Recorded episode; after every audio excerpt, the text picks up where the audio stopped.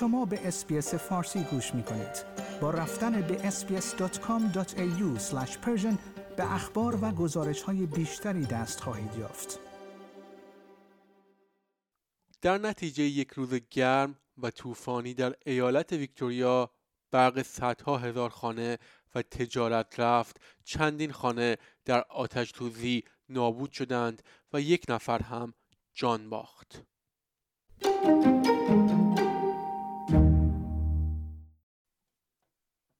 خدمات اورژانس در حال بررسی تعداد خانه های از دست رفته در آتش های شدید در مناطق غربی و مرکزی ویکتوریا است.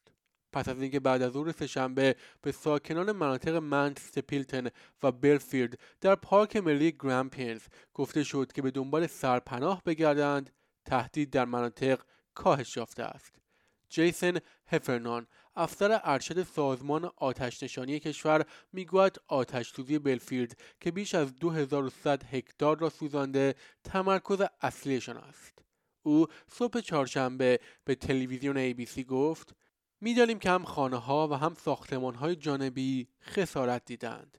هنوز یک هشدار اضطراری برای پناه گرفتن وجود دارد و برای ترک محل خیلی دیر است. به گفته هفرنان به نظر می رسد که احتمالا تعداد خانه های از دست رفته در آتش سوزی کمتر از 20 یا 30 مورد است.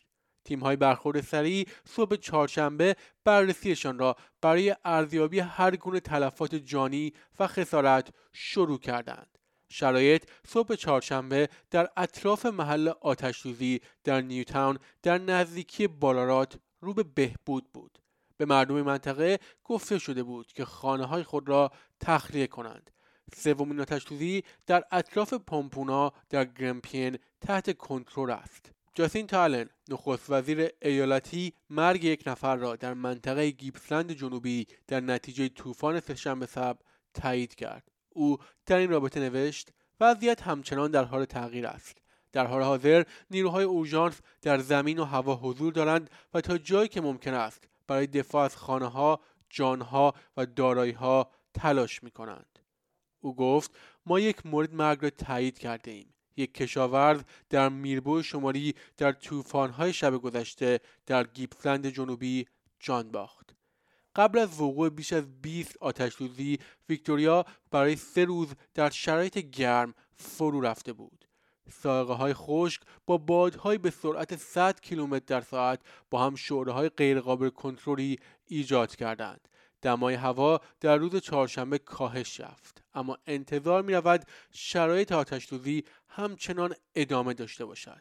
صدها هزار خانه و کسب و کار پس از وقوع طوفان‌های شدید در ایالت آسیب دیدند و برقشان قطع شد. برخی از بدترین مناطق آسیب دیده در حومه شرقی و جنوب شرقی شهر قرار دارند اپراتور بازار انرژی استرالیا اواخر سهشنبه در بیانیه‌ای در این رابطه گفت این قطعی های برق به دلیل فعالیت های طوفانی بادهای شدید و رعد و برق است که باعث آسیب به شبکه برق می شود.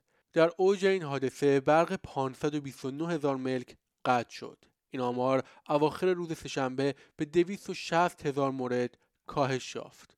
اما وزارت انرژی، محیط زیست و اقدام اقلیمی هشدار داده که پیشرفت ممکن است کند باشد این وزارتخانه گفت خدمه فعالانه در حال کار برای بازگرداندن برق به این مناطق آسیب دیده هستند با این حال با توجه به گستردگی خسارت ممکن است هفته ها طول بکشد تا برق همه وصل شود. چرا قرمزها هم تحت تاثیر این قطعی قرار گرفتند؟ لیلی دامبروزیو وزیر انرژی در X نوشت که این یکی از بزرگترین رویدادهای قطعی برق در تاریخ این ایالت است.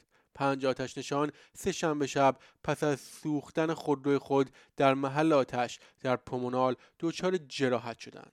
کریس هاردمن رئیس مدیریت آتش نشانی جنگل ویکتوریا گفت که آتش نشانان از قبل در شهر مستقر شده بودند و وظیفه حفاظت از خانه ها و زیرساخت های حیاتی را بر عهده داشتند. هاردمن به ABC گفت وقتی باد تغییر کرد آتش خیلی سریع به پومونال رفت و آن آتش نشانها بین جبهه آتش و کاری که برای محافظت از جوامع انجام می‌دادند گیر افتادند.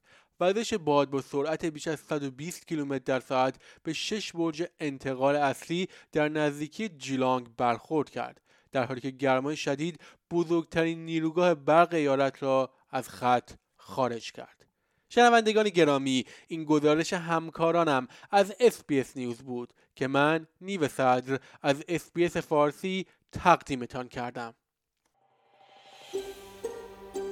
آیا می خواهید به مطالب بیشتری مانند این گزارش گوش کنید؟ به ما از طریق Apple Podcast، Google Podcast، Spotify یا هر جای دیگری که پادکست های خود را از آن می گیرید گوش کنید.